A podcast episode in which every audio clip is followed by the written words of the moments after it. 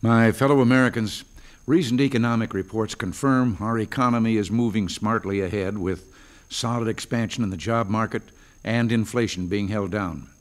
Our future looks good, but one group is still having difficulty. Far too many farmers are seeing hard times. Prices for corn, wheat, and soybeans have been weak and getting weaker.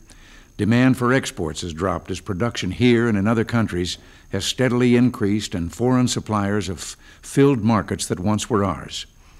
Our great success in bringing down inflation has helped farmers by ending double digit price increases for fuel, fertilizer, and other supplies.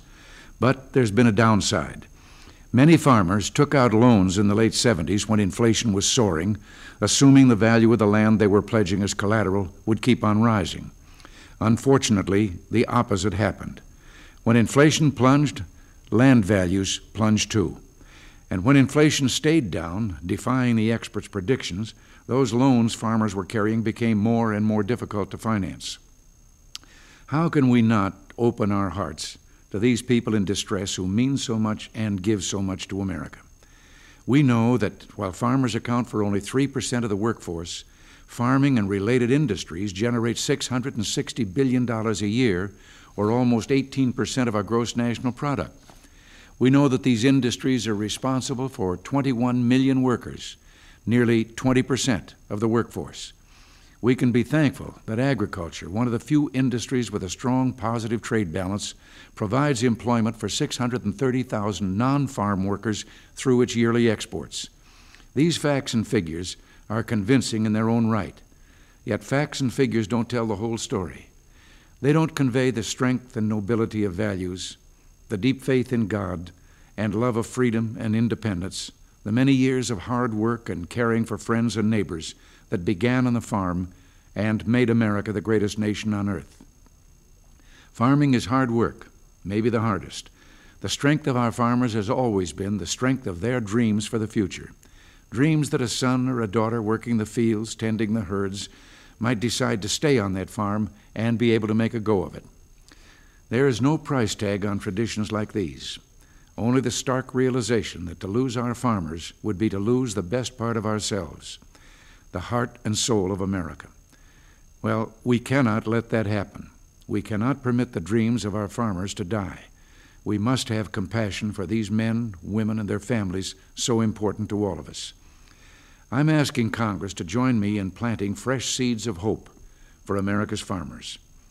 We might begin by seeing and avoiding the one threat that could make today's problems far worse. Some 300 protectionist bills await action in Congress. To enact them would be to invite certain retaliation against our farm exports, heightening the risk of a farm catastrophe which would send shock waves throughout our economy. Believe me, protectionism is farmers' enemy number one, and that enemy is stalking our gate. Let us work aggressively for freer and fairer markets. But more than that, let us have the courage to urge that more countries start doing what America has begun doing so well. Go for growth by adopting low tax, free market policies that will increase jobs, raise their people's standard of living, thereby strengthening demand for our products. Nations which have stagnated their economies with high taxes are weak importers, and this problem must be recognized. We do not seek an America that is closed to the world. We seek a world that is open to America. We do not dream of protecting America from other success. We seek to include everyone in the success of the American dream. I'm asking Congress to unite with me for intelligent policies that provide farmers needed help without doing harm to the budget limitations adopted by Congress, and greater freedom for them to grow and sell their crops in the marketplaces of the world. By working in this spirit, we can avoid budget busting legislation which repeats the mistakes of the past, legislation I would not hesitate to veto we must meet our responsibility to America's farmers and pass a farm bill that provides hope, not measured doses of despair. Until next week, thanks for listening, and God bless you.